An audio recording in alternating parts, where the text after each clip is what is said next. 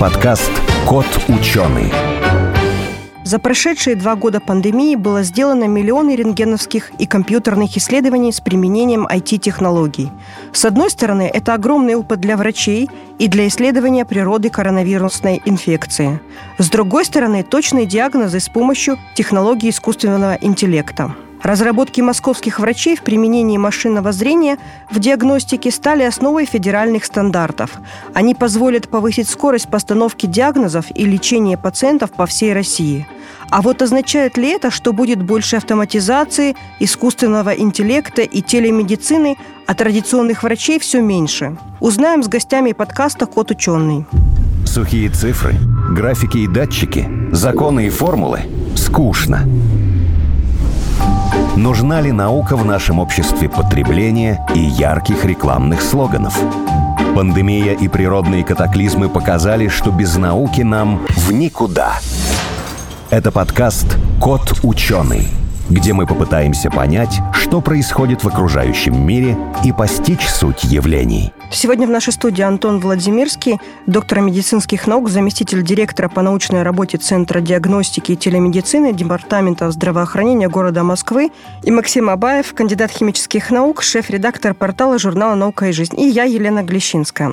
Давайте с вами поговорим о телемедицине, что мифа, что правда, потому что многие об этом говорят, но мало кто этим пользуется. Действительно, вроде вещь удобная, да, можно дистанционно поговорить с врачом, может быть, и поставить диагноз, и выписать какие-то таблетки.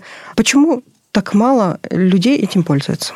Добрый день, уважаемые друзья, коллеги, слушатели. Спасибо за этот вопрос. Вы знаете, я бы ответил вопросом на вопрос, а почему вы думаете, что этим мало пользуются? Вовсе нет на самом деле. Телемедицина как набор методологий, технологий, как концепция, скажем так, давно известна практическому здравоохранению. Это надежный инструмент практического здравоохранения, направленный на то, чтобы преодолеть физическое расстояние, географическое расстояние между врачом и пациентом в актуальные сроки, в нужном объеме, в нужном месте своевременно оказать нужный объем медицинской помощи.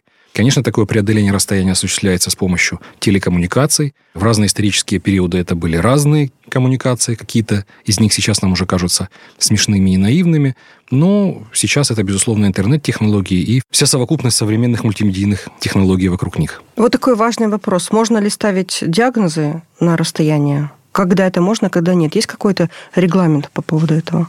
Прежде всего, нужно понять, что телемедицина и юридически, что очень важно, и методически разделяется на два больших направления.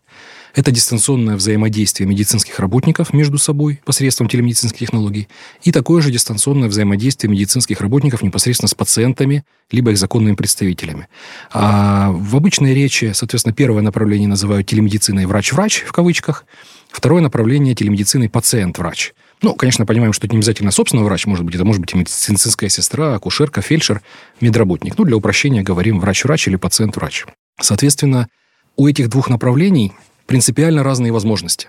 Когда дистанционно взаимодействуют медицинские работники, они, образно выражаясь, говорят на одном языке, в кавычках. Они имеют неограниченный доступ к медицинской документации о данном пациенте. Их цели, скажем так, их взаимодействия, как правило, конвергентны. И Соответственно, здесь больше возможностей. Здесь можно говорить и о постановке диагноза, о коррекции диагноза, о назначении лечения, о дистанционном контроле, решении логистических проблем и так далее. Здесь речь может идти о решении всей совокупности вопросов, которые могут касаться данного клинического случая, данного пациента. Когда дистанционно взаимодействует пациент непосредственно с врачом, здесь возможностей на порядок меньше. В силу того, что доступа к информации меньше. Оптимальная ситуация, скажем так, когда пациент взаимодействует все-таки со своим лечащим врачом. Когда был уже очный прием, так или иначе, они друг другу, скажем так, известны, и пациент, и врач, они знакомы друг с другом. А у врача есть или был доступ к медицинской карте пациента, соответственно, понятно состояние, понятны риски, понятны возможности. Вот тогда Конечно, э, телемедицина становится очень удобной формой для взаимодействия. Можно сократить количество очных визитов в больницу, можно быстрее получить консультацию, риски меньше в этой ситуации. Они все равно есть, конечно, но все-таки их меньше. А вот если дистанционный контакт происходит, скажем так, впервые в жизни, человек обращается к данному врачу первый раз, и первый раз, вновь акцентирую этот момент, и врач, и пациент, пусть и дистанционно, но первый раз в жизни видят друг друга, Вот здесь риски колоссальные на самом деле. Доступ к информации, как правило, ограничен. Даже если пациент предоставляет какие-то свои ретроспективные данные, скажем, там, сканы из истории болезни или выписки, какие-то снимки и так далее, то врач профессиональный, да не обидятся на меня пациенты, все-таки профессиональный врач, он всегда к такой информации отнесется, ну, скажем так, с элементом тоже настороженности. Потому что в полной мере доверять таким данным врач тоже не может. И здесь не должно быть каких-то обид или предубеждений. Слишком сложны на самом деле вопросы, которые должен решить врач.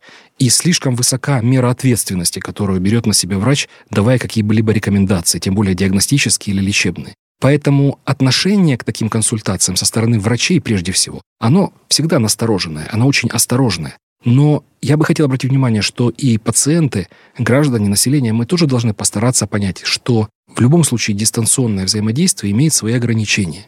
И оно никогда не будет эквивалентно полностью 100% очному приему.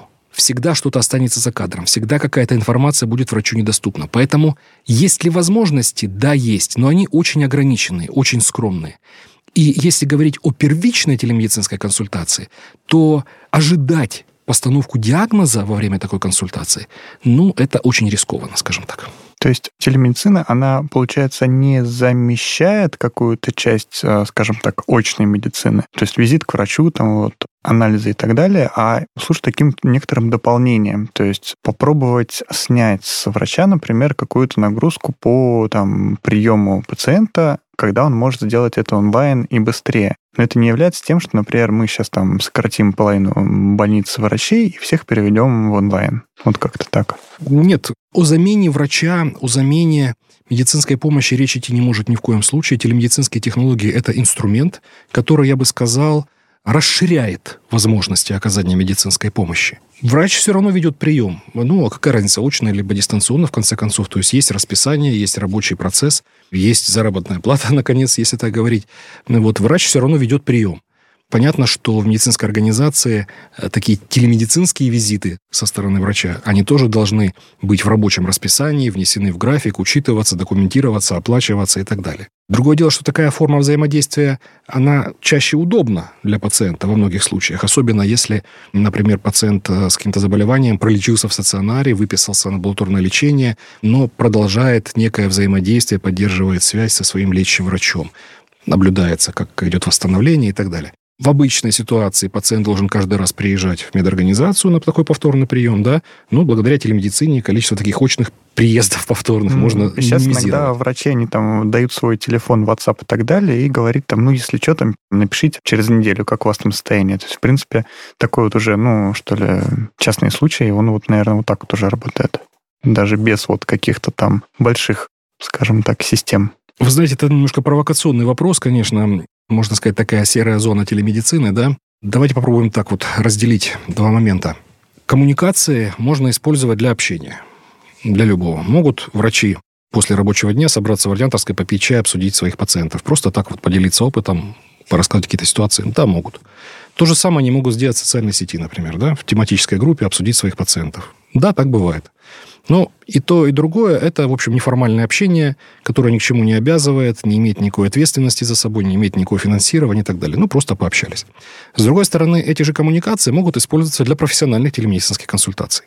Вот та же самая ситуация, когда врач дает телефон пациенту. Происходит ли это в реальной жизни? Конечно, происходит. Пользуемся ли мы этим всем как пациенты в том числе? Ну, конечно, тоже пользуемся. Но все-таки это подход, который, знаете, как бы я сравнил. Ну вот можно пойти пообедать, не помыв руки. Ну, в принципе, можно. Но шанс подхватить дизентерию или что-нибудь похожее повышается при этом, да? Такая же аналогия и здесь. То есть можно ли просто проконсультироваться с врачом по мессенджеру? Ну, в принципе, можно. Но риски, на самом деле, такой ситуации настолько колоссальны, что я бы скорее вот посоветовал пациента больше на это обращать внимание. Просите у своих врачей официальные телемедицинские консультации. Может быть, это немножечко сложнее, там, потребуется какое-то приложение установить для этого дополнительно, или, может быть, зайти на какой-то сайт, зарегистрироваться. Но просите у врачей официальные консультации. Вот в продолжение лечения, вместо амбулаторного приема, когда нужно о чем-то проконсультироваться, продолжать лепить вот это лекарство или поменять дозу, нужно что-то сделать. В очень многом, большом количестве ситуаций техническая возможность для таких повторных консультаций есть на самом деле. Что получается в этой ситуации? Получается, что весь процесс документируется, Весь процесс подлежит контролю качества и безопасности. Определена мера ответственности, определены вопросы финансирования и так далее. Очень примитивно скажу, если вас проконсультировали по мессенджеру, вам никто ничего не обязан ничем. И вы ничего не докажете, если что-то случилось с вашим состоянием здоровья. Ну, да, что-то пошло не так. Если это документированный процесс, то это официальное оказание медицинской помощи со всеми вытекающими отсюда последствиями. Вот еще про приложение я хотела спросить. Вот появилось в Москве такое приложение электронная медицинская карточка, да, у каждого пациента. Я хотела сегодня открыть, но что она сегодня что-то не работала. Она, кстати, то работает, то нет. И там есть э, данные моих анализов, данные посещения врачей. Все это подгружено, у меня есть в телефоне. Допустим, я это могу использовать, если я попаду допустим, в командировку поехала, и там другой врач меня смотрит. Я это могу использовать, это да, для посещения другого врача в другом регионе. Это ваше право как пациента, Ну, нет, а тот врач, он должен это использовать, эти данные? Вот вы сейчас говорили о том, что врачи должны использовать какие-то свои приложения, да, или общения. Может ли он использовать те анализы, которые я сдавала в Москве, в другом регионе? Или еще такой вопрос. Вот у меня, допустим, есть фитнес-браслет, и у меня какие-то там проблемы с сердцем. Могу ли я подгружать в это же приложение электронную медицинскую карточку данные о своем там сердцебиении? Вот можно ли так как-то комбинированно использовать? Может ли врач использовать данные в электронной медицинской карте? Да, может. Угу. Безусловно. Ну, на собственное профессиональное рассуждение, если сочтет, что эти анализы, скажем, эти документы приемлемы для данной ситуации, безусловно.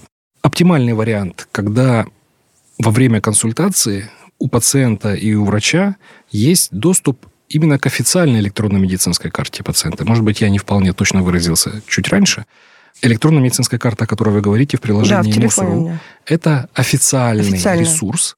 В эту карту загружаются документы, результаты исследований, сделанные в медицинских организациях Департамента здравоохранения города Москвы. То есть эти данные абсолютно корректны, полны, верифицированы и так далее.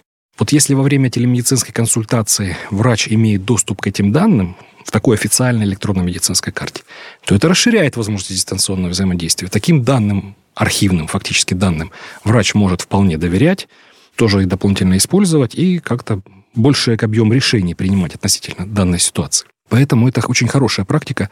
И действительно наличие доступа к официальным медицинским данным в своем мобильном телефоне является, ну, в общем, определенной страховкой, скажем так, для людей, которые много путешествуют или ездят в командировки и так далее.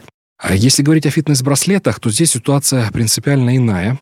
Все же понимаем, что есть медицинские изделия, это официальный юридический термин, и есть некие технологические решения, ну, скажем так, вокруг здоровья находящиеся. Медицинское изделие, например, тонометр, либо глюкометр, либо электрокардиограф. Фактически любое изделие, будь то скальпель, таблетка, электронный прибор, программа в том числе, программное обеспечение – используемые для оказания медицинской помощи, проходят предусмотренную законодательством процедуру технических, клинических испытаний и регистрации в качестве медицинского изделия.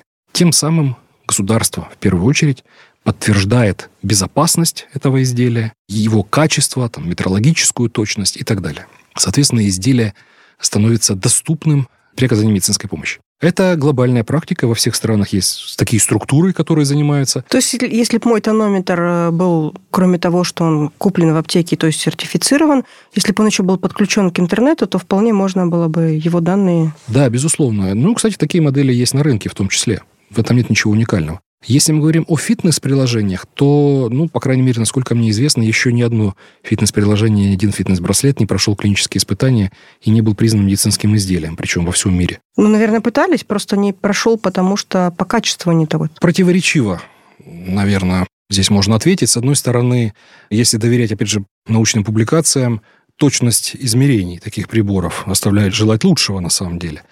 А с другой стороны, не вполне понятна, скажем, клиническая значимость. Все-таки количество шагов или потраченных калорий, с одной стороны, конечно, вроде бы как интересно, а с другой стороны, клиническая значимость таких данных, она пока что непонятна. Ну, там мерит пульс. Здесь чуть лучше, здесь уже больше немножко есть э, надежд, скажем так, с клинической точки зрения, но остается проблематика с точностью измерений. Действительно, есть три модели, если не изменяет память, три модели смарт-часов, не буду, естественно, называть бренды, которые в некоторых странах мира получили определенную степень вот такой сертификации в качестве медицинского изделия для мониторинга одного единственного кардиологического состояния, одной единственной аритмии. Понимаем, не начиная читать лекцию по кардиологии, угу. что таких расстройств может быть несколько десятков или сотен, вот только одно из них более-менее точно мониторится тремя моделями таких часов. То есть, э, ну, скажем так, капля в море. Ясно. Такой еще вопрос, который всплывает всегда рядом с телемедициной, когда электронный доктор, искусственный интеллект, э, вот что-то, нечто такое заменит собой врача и реально, и официально. И как это будет выглядеть, насколько мы далеки от этого. Вы знаете, мы абсолютно далеки до замены врача чем-либо. это однозначно.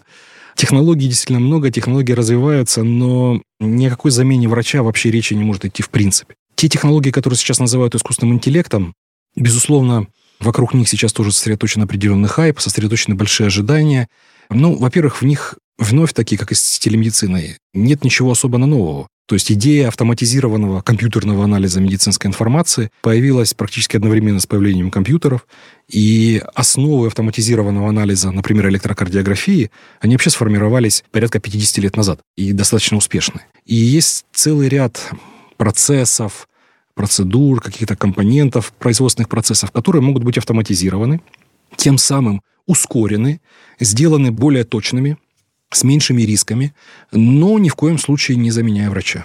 Вот как раз э, эта тема, о которой мы хотели с вами поговорить, это о том, что вот прошла недавно новость, что разработки московских врачей как раз в применении искусственного интеллекта стали основой федеральных стандартов. Что это имеется в виду? Это какая-то Диагностика узкая или это в широком смысле слова?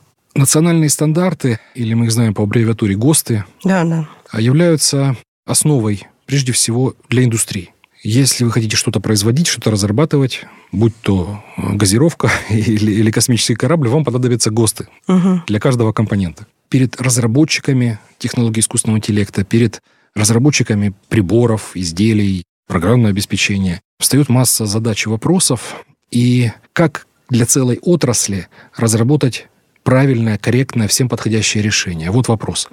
Сделать, ну, извините так, образно, скальпель для отдельно взятой больницы можно, какой-то, с какой-то витиеватой ручкой можно, но он не будет продаваться в остальных больницах, его никто не будет использовать, да? Когда делаешь скальпель, хочешь, чтобы он продавался во всех больницах. Стандарты, которые вступили в действие с 1 марта этого года, они носят универсальный характер – то есть они определяют требования к данным, на которых должен обучаться и тестироваться искусственный интеллект. А вот, кстати, вот эти айтишники, которые разрабатывают программы искусственного интеллекта для медицины, они должны иметь понимание о медицинских процессах? Медицинское образование должны иметь или нет? Не обязательно иметь медицинское образование каждому программисту, безусловно. Но что можно сказать? Конечно, обязательны компетенции и понимание особенностей сферы здравоохранения. Абсолютной аксиомой стало то, что в командах разработчиков технологий искусственного интеллекта для здравоохранения должны быть врачи, должны быть специалисты с медицинским образованием. Они не должны программировать. Нет, каждый должен делать свое дело. Причем будь то стартап или крупная IT-компания, разницы никакой нет. Без тонких, точных знаний о том, как работает система здравоохранения, как выстроены процессы, какие есть задачи внутри системы здравоохранения, какие есть ограничения и так далее, просто при разработке не обойтись опять же, наверное, со стороны пациента. Насколько вообще оправданно может быть э, какая-нибудь система, ну вот не, скажем так, не электронный врач, а какая-то рекомендательная система, какой-то советник. Ну, например, когда человек, вот сейчас же все ищут все в интернете. То есть заболел, там, не знаю, у тебя какие-нибудь симптомы, начинаешь, убиваешь там в какой-нибудь поисковой системе, вот, и тебе вываливает 10 500 разных сайтов, где непонятно, что написано, непонятно кем, непонятно какие советы. И, может быть, имеет смысл сделать какой-то такой, скажем так, там официально утвержденный сервис, который поможет тебе скажем так, принять там правильное решение, бежать... Э, найти прямо... таблетки по интернету. Ну, не найти таблетки, а, например, чтобы он тебе примерно указал, а что может вообще быть с тобой. У тебя там, я не знаю, аппендицит или ты отравился. Тебе там уже бежать к врачу, вызывать скорую, либо там потерпи, подожди до завтра. Вот я знаю, что вот вы такое. скажете, что так нельзя делать, но все равно это же все делают. Да, то есть вот, например, вот как, как, как у меня. Я то, что у меня аппендицит, э, собственно, я понял только уже на следующий день. И где-то сутки, наверное, страдал, потому что ну, вообще не понимал, что происходило. Ну, потом врачи долго разбирались, что там. Мы живем в цифровом веке, но я бы здесь привел пример из 19 века, роман «Трое в лодке, не считая собаки», в котором блестяще описано, как э, человек, прочитав медицинскую энциклопедию, нашел у себя все болезни, за исключением, если не ошибаюсь, родильной горячки, по-моему, да? Вот, поэтому можно ли читать в интернете информацию медицинскую? Можно, конечно. С какой целью, с какой безопасностью, с какой точностью вопрос открыт, и он колоссален на самом деле. Могут ли помочь технологии, вот той ситуации, как вы сказали, во-первых, точно не для скорой помощи. Все-таки, да, я это скажу официально. Если у вас острая боль, или потеряли сознание, или травма, или очень-очень сильно плохо, звоните не в интернет, звоните в скорую помощь, пожалуйста. Для плановых ситуаций, когда вы хотите что-то проверить, получить больше информации, больше узнать о том, какие есть другие, может быть, альтернативные варианты в той клинической ситуации, которая у вас случилась. Первый шаг – это спросить своего лечащего врача. Во-первых, какие ресурсы в интернете я могу почитать на тему моего состояния? Просто многие, они как бы, ну, не доходят до врача и приходят только тогда, когда уже совсем плохо. Это То правда. есть вот это вот такой Это вот правда. страх идти, нежелание идти, там, просто записываться и ждать какой-то очереди. И проще вот что-нибудь такое Ну, посмотреть. проще сделать телеконсультацию в таком случае. На самом деле, если вы просто не хотите идти тратить свое время, в таком случае проще записаться на телемедицинскую консультацию и получить вот первую такую ориентирующую информацию из рук врача. Но, подчеркиваю, опять же, не в экстренной ситуации. А если говорить о технологии искусственного интеллекта, ну, например, в здравоохранении города Москвы внедрен а, симптом-чекер при записи на прием к врачу в автоматическом режиме предлагается пройти опросник. Для врача чуть больше информации потом на приеме. Какая-то еще дополнительная информация для пациента. Очень удобная технология, отличная. Заменит ли она прием? Нет. Заменит ли она решение врача? Конечно, нет.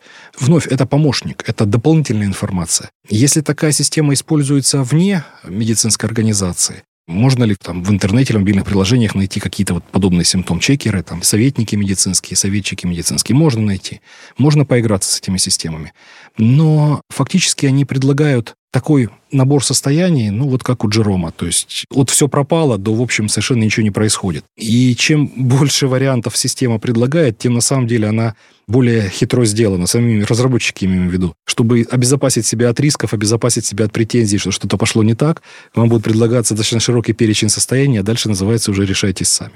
Ну, или могут быть решения, которые заведомо направляют пациента в нужную клинику просто для того, чтобы привести его на прием. Такое тоже, к сожалению, возможно. И понимаем, что ну, рынок есть рынок, зарабатывание денег есть зарабатывание денег. В общем, тут трудно что-то осуждать. За вот эти вот два года пандемии было же сделано, наверное, миллионы да, рентгеновских снимок, компьютерной томографии. И были такие заявления, что они все обрабатываются и вносятся в единую систему, чтобы врачам было легче распознавать какие-то состояния. Сейчас э, на какой стадии вообще этот процесс? Ну, вот там сколько, допустим, обработано, или оно моментально обрабатывается? Чему научился искусственный интеллект, прочитав столько этих снимков? Еще в 2019 году, как раз перед пандемией, наш центр выступил инициатором научного исследования точности и применимости технологий искусственного интеллекта в лучевой диагностике. Благодаря всесторонней глобальной поддержке правительства города Москвы этот проект был выведен на потрясающий по масштабу результат. На уровне всего мегаполиса начался научный эксперимент, представляющий собой проспективное клиническое исследование технологий искусственного интеллекта. И хочу подчеркнуть, что по масштабу нигде в мире подобных исследований еще не проводится. Это правда. Компании, прошедшие отбор, подключались и сейчас подключаются к единому радиологическому информационному сервису города Москвы. Это информационная система, которой, в свою очередь, подключены все цифровые лучевые диагностические устройства городских больниц и поликлиник. Соответственно, любое исследование, которое вы проводите, выполняете в медорганизации ДЗМ, попадает в этот в ЕРИС, единое хранилище, в том числе в вашу карту потом в мобильном приложении, и становится доступным медицинским работникам, пациентам и так далее. Суть эксперимента, о котором я говорю, состоит в том, что лучевые исследования по определенным видам маршрутизируются на сервисы искусственного интеллекта, анализируются, и результаты этого анализа становятся доступным врачам на местах в больницах. То есть врач видит оригинальное изображение, которое было получено на приборе, и видит обработанное изображение. Эксперимент продолжается уже второй год. Ну вот, допустим, на той же пневмонии, да, чему научился искусственный интеллект, э, анализируя вот различные снимки? научился Да. определять ПКТ. Это отличный, кстати, пример, и он актуален с точки зрения повестки сегодняшнего дня, но он вместе с тем отлично иллюстрирует суть происходящего. Да, делают компьютерные томограммы для диагностики пневмонии при коронавирусной инфекции. С рентгенологической точки зрения различий между разными типами вирусной пневмонии очень мало. И нет искусственного интеллекта, который бы научился распознавать коронавирусную пневмонию и не коронавирусную пневмонию. То есть для него это и то, и то это пневмония, понятно. Ее природа искусственному интеллекту непонятна. И научить его это делать невозможно. Но в процессе преодоления пандемии для точной постановки диагноза, для маршрутизации пациентов была разработана специальная классификация тяжести по степени поражения легких. Для ее применения врач должен посчитать объем поражения легкого. Исходя из объема поражения, дальше принимаются решения, в том числе, например, госпитализировать, не госпитализировать и так далее. Измерения эти должны выполняться либо вручную, что занимает очень много времени у врача, либо субъективно, на глаз. И вот здесь замечательно пригодились алгоритмы искусственного интеллекта. Потому что научить алгоритм находить пораженную болезнью ткань и нормальную ткань в легких можно – Научить правильно считать объем поражения тоже можно. И вот такая автоматизация позволила нам на 50% сократить длительность описаний результатов лучевых исследований. Благодаря автоматизации, благодаря ИИ реально повысилась производительность труда, и главное, что диагностика для пациентов стала еще более доступной. Какие еще можно сделать выводы по вот этим большим данным? Я имею в виду по тем снимкам, которые сделаны, чтобы диагностировать коронавирус. Может быть, там можно изучить объем легких, да, экологию, допустим, да, какие-то выводы об этом можно сделать. Система здравоохранения столкнулась с большим вызовом в момент пандемии, безусловно. И многие проблемы были достаточно успешно решены в таких сложнейших условиях. Но что будет дальше? Множество людей, которые с той или иной степенью тяжести перенесли это заболевание, и теперь, конечно, много настороженного ожидания в медицинском сообществе, какие будут последствия перенесенной коронавирусной инфекции. Будут ли они вообще, зависят ли они от степени тяжести, зависят ли они от исходного состояния здоровья. Пока что это еще терра мы не знаем. Постковидный синдром, скажем так, это такая остро актуальная тематика научных исследований сейчас в медицине. И боюсь, что эта тематика с нами на достаточно долгий период времени теперь будет находиться. Поэтому накопленные данные в период пандемии, исходные данные, они, конечно, будут бесценны. Сейчас они уже бесценны. И тем более бесценны будут ближайшие годы, когда начнут накапливаться свежие данные, люди, которые перенесли заболевания, вновь будут обращаться по каким-то случаям, будут появляться новые исследования, новые результаты.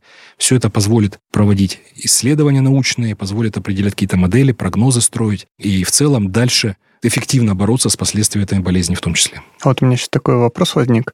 Вот когда говорят про вот все вот эти большие данные, накопленные там где-то на серверах, всегда говорят про конфиденциальность, то есть что вот, чтобы они никуда не утекли и так далее. А если посмотреть на это с другой стороны, вот, например, я сознательно хочу, чтобы какие-то там данные моих исследований, например, были доступны всем, ну, в том числе, например, ученым грубо говоря, вот э, там передать информацию о себе науке, чтобы кто-то мог накапливать, обрабатывать их и так далее. Больше людей будет иметь к этому доступ, больше возможностей, что кто-то что-то найдет интересного. Вот сейчас такое возможно, например, что я, делая какой-нибудь там КТ, МРТ, не знаю что, подпишу где-нибудь бумажку, что пустите Можете мои, использовать, да? Да, мои данные можно использовать для любых научных исследований, пусть не висят там на каком-нибудь портале, не знаю, там какие-нибудь открытые КТ, например, грубо говоря. Здесь как бы тоже несколько, наверное, граней в этом вопросе есть. Ну, прежде всего, безопасность. В системе здравоохранения функционирует так называемый единый цифровой контур системы здравоохранения. Не вдаваясь в подробности, суть этого контура состоит в том, что все информационные технологии, все цифровые приборы, все хранилища данных и так далее в системе здравоохранения, они как бы закрыты от внешнего мира, и в подавляющем большинстве случаев нет доступа из интернет вообще в эти системы. То есть как бы отдельный такой мини-интернет для здравоохранения, можно сказать, да? Соответственно, ну, можно ли как-то взломать этот контур? Ну, наверное, можно. В общем, человек может разрушить все, что угодно своими же руками создано. Но просто так утечь данные в сеть не могут. А дальше. Данные для научных исследований. Да, это возможно. Ну, во-первых, в мире проводится постоянно достаточно большое количество разных клинических исследований. Об этом можно поискать информацию в сети, вот тут уж точно в открытой сети. И если какое-то конкретное исследование вас заинтересовало, может быть, какая-то есть близкая болезнь по этому вопросу, то можно как бы связаться с исследователями и предложить какие-то свои данные. С другой стороны, если, слава богу, нет болезни и просто хотите поделиться какой-то своей биомедицинской информацией, здесь такой путь. Я его не могу рекомендовать ни в коем случае. Это как бы частное индивидуальное решение, но есть э, компании-разработчики технологий искусственного интеллекта, которые собирают данные на тех или иных условиях, используют для обучения алгоритмов.